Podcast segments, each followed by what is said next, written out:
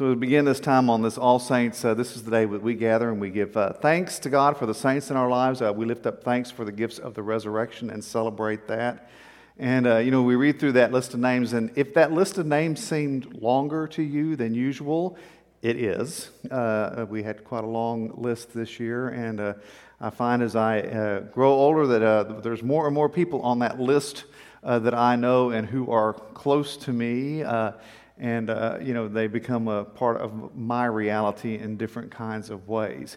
Uh, in, in, hebrews in the 12th chapter is the passage that's often read on this sunday where paul writes and where the writer of hebrews writes and says since we're surrounded by so great a cloud of witnesses let us also lay aside every weight and the sin that clings so closely and let us run with perseverance the race that is set before us looking to jesus the pioneer and perfecter of our faith who, for the sake of the joy that was set before him, endured the cross, disregarding its shame, and has taken his seat at the right hand of the throne of God.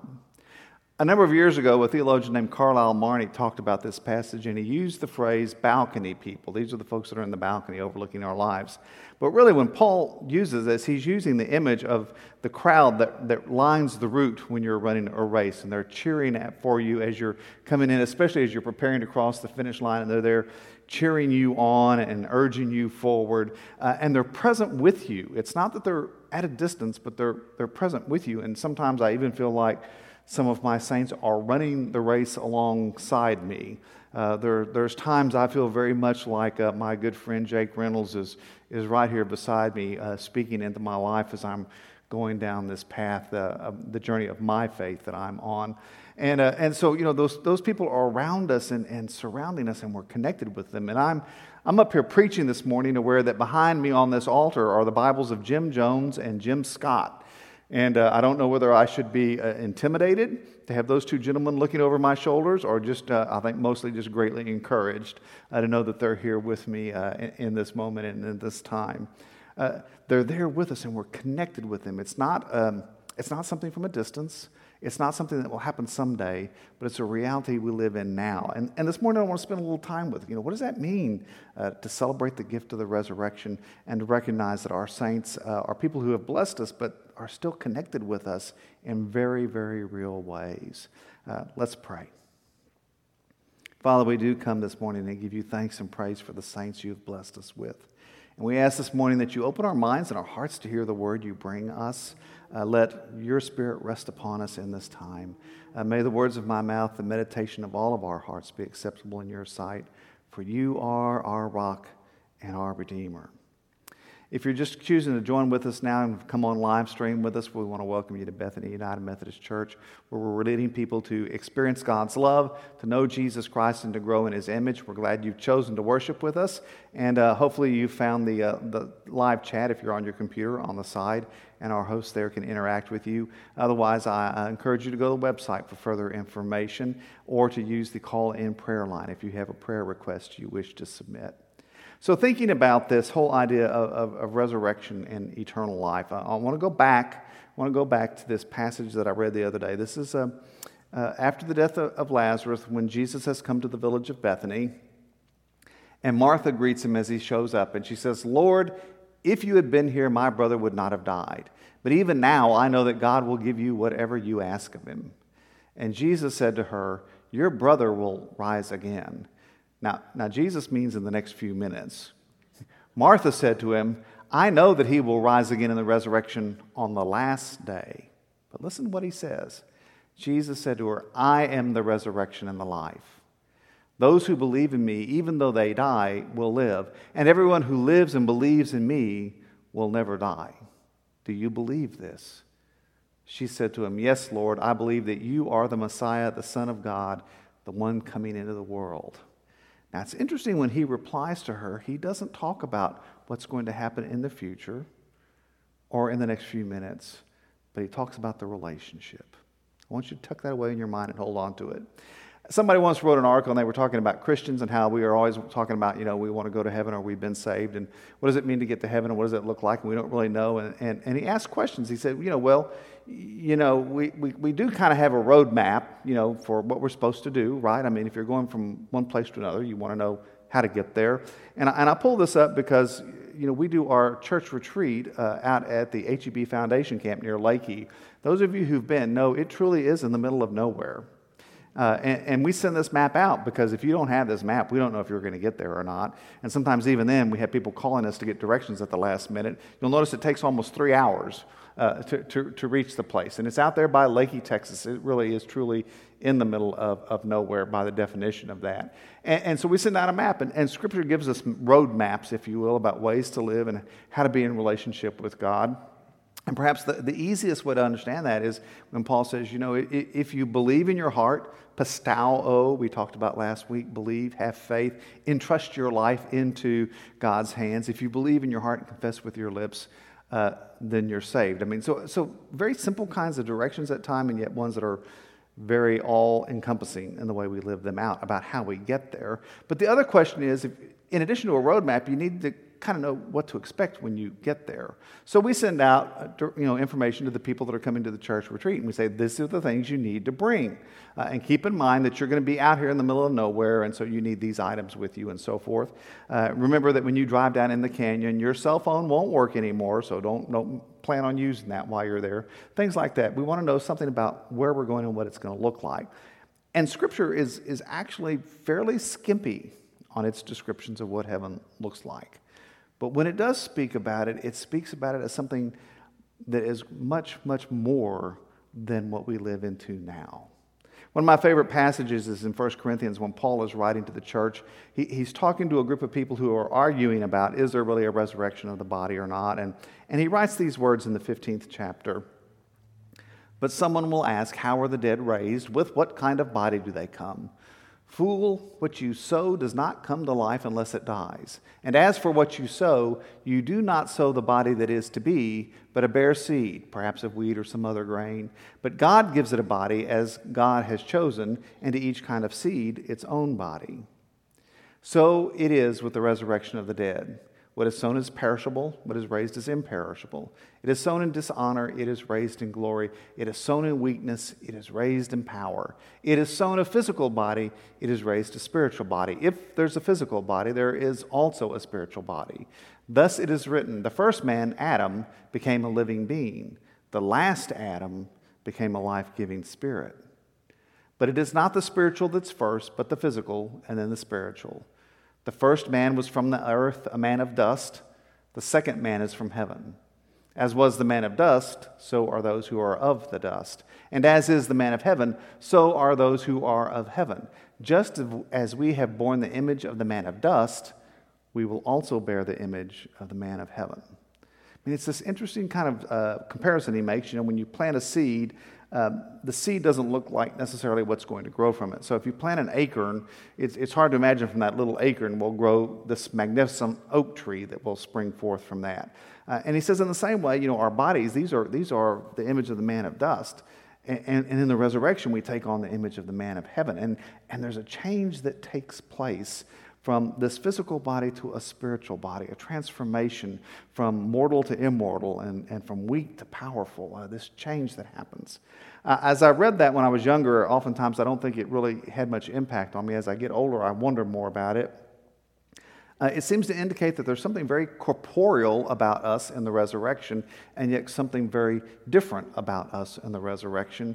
I've wondered sometimes if, in the image of God that, that is implanted in us through the indwelling of the Holy Spirit, we don't have some idea of that, and that that doesn't sometimes drive our uh, uh, imaginations about uh, being able to have some kind of superpower or something, that somehow we're more than what we are, um, that somehow we're beyond this.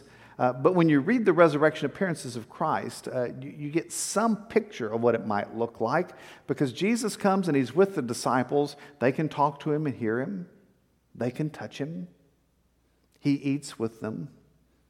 I mean, he's, he has a presence that they're very much aware of.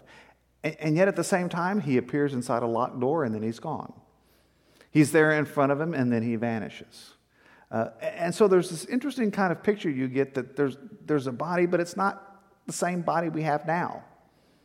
Now, when you're young, that doesn't sound like such a big deal. right? Because when you're young, you know, and, and you do things, you go out and you do whatever you want to do, and, and, and then you go to bed, and in the morning, you know, your body's recovered, and you're back ready to start all over again. When you get to be my age, you go out and do whatever you want to do, and you go to bed, and like a week later, you start recovering. Know, sometimes you get up in the morning and things are talking to you. Uh, well, you shouldn't have done that. You know, this hurts or that hurts. And you begin to, to, to kind of live into this. Oh, you know, this, this transformation that Paul talks about in the resurrection begins to sound better. Know, to be in, in, in this body that, that is transformed into something else that carries the strength and the power of God within it. To be able to think about a place where, you know, we're, we're not going to have to face Alzheimer's anymore, or Parkinson's, or, or cancer, or heart problems, or all those different things that afflict us. But, but to be in a place where e- even COVID doesn't exist and has no power over us. And Paul draws this picture. This is part of what heaven is like this transformation that takes place in us. And, and the dwelling place we're in, again, it, it is a transformation. Uh, the, probably the only place in Scripture we get a really wonderful description of that is out of the Revelation to John when he talks about the, the new Jerusalem, the holy city and he describes it with these wonderful kinds of terms. I, I, saw a new heaven and a new earth, for the first heaven and the first earth had passed away, and the sea was no more. Now, you should know right there, he's talking about something fundamentally changed. The first heaven first earth that we know is no more. Uh, the sea, remember at the beginning of Genesis, the Spirit's moving over the waters? Uh, the sea from which all of creation is, is, is, is, shaped that God uses to build creation, it's no more. This, he's telling you this is the culmination of all God's creation when it is finally the way God planned from the beginning. And all the things that we have known and, and battled with and wrestled with are no more. And, and I saw the holy city, the New Jerusalem, coming down out of heaven from God, prepared as a bride adorned for her husband. And I heard a loud voice from the throne saying, See, the home of God is among mortals. He will dwell with them. They will be his peoples, and God himself will be with them. He will wipe every tear from their eyes. Death will be no more. Mourning and crying and pain will be no more, for the first things have passed away. I saw no temple in the city, for its temple is the Lord God, the Almighty, and the Lamb. And the city has no need of sun or moon to shine on it, for the glory of God is its light, and its lamp is the Lamb. The nations will walk by its light, and the kings of earth will bring their glory into it. Its gates will never be shut by day, and there will be no night there. You hear, the gates are always open. People will bring into it the glory and the honor of the nations, but nothing unclean will enter it, nor anyone who practices abomination or falsehood, but only those who are written in the Lamb's book of life. And then the angel showed me the river of the water of life, bright as crystal, flowing from the throne of God and of the Lamb through the middle of the street of the city.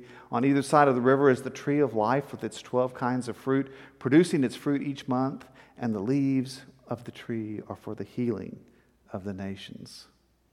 Nothing accursed will be found there anymore. But the throne of God and of the Lamb will be in it, and his servants will worship him, and they will see his face, and his name will be on their foreheads. And there will be no more night. They need no light of lamp or sun, for the Lord God will be their light, and they will reign forever and ever this, this glorious image of this place where, where everything is as God intended, where, where nothing occurs, no brokenness, none of our, our sin, none of that is, is anymore. Because God has brought healing to all of that as He gathers us in His presence and we see Him face to face. We live in the light of His presence. Now, some people have tried to, to take this and try to figure out what, what does that look like? And you can find all kinds of amazing artwork around this, trying to, to picture what it might look like if you actually read it literally, uh, you'll discover that it's extremely difficult to try to get a mental picture of, of that description. But, but when John writes to us and, and relays this vision to us, what he wants us to hear is this is something far beyond what we live in now. It, it, it's a reality that's much closer to what God intended. And the glory of God is suffused throughout this reality. And more than a place, or a time, do you hear it's about a relationship? To be in the presence of God, to see God face to face, to have God reach out and wipe every tear from our eyes, uh, to have God bring healing to every part of who we are in our lives and our world. It, it, it's more about the relationship than anything else, this connection with God and being in the presence of God Himself. When we begin to understand that, that, that all this talk about heaven and all this talk about eternal life rises out of this relationship with God that, that we live into and that the life of God becomes part of us, then it begins to make sense that the kingdom is not just something that is off distant in time or space, but rather it's already present with us. It's already breaking into the midst of our lives. Listen as Paul describes this. For through the law I died to the law so that I might live to God. I have been crucified with Christ. It's no longer I who live, but it is Christ who lives in me. And the life I now live in flesh, I live by faith in the Son of God, who loved me and gave himself for me. And again in Romans. For if we've been united with him in a death like his, we will certainly be united with him in a resurrection like his. We know that our old self was crucified with him so that the body of sin might be destroyed and we might no longer be enslaved to sin. For whoever has died is free from sin. And you need to hear that, that passage there, especially because John Wesley takes that passage and says, you know, it's not simply that your guilt is forgiven, but you're freed from the power of sin in your life. If we have died with Christ, we believe that we will also live with him. We know that Christ, being raised from the dead, will never die again. Death no longer has dominion over him. The death he died, he died to sin once for all. But the life he lives, he lives to God. So you also must consider yourselves dead to sin and alive to God in Christ Jesus. I mean, the kingdom's breaking into the reality of our lives already if we are willing to allow it. The reality of heaven is not something off in the distance, and it's not something off in the future. Although it reaches its culmination there, it's already breaking into the midst of the world we live in. And when we open ourselves to it, a bit of heaven begins to dwell within us. And if you think about the saints you know that you love, those people who have been particular inspirations in your life, you will remember that those times when you saw a little bit of the glory of God reflected on their face, or you experienced some of the love of God being given to you through them. Because a little bit of heaven was already dwelling within them and being imparted to you. What does that life look like? Paul says it looks something like this. God, who's rich in mercy out of the great love with which He loved us, even when we were dead through our trespasses, made us alive together with Christ.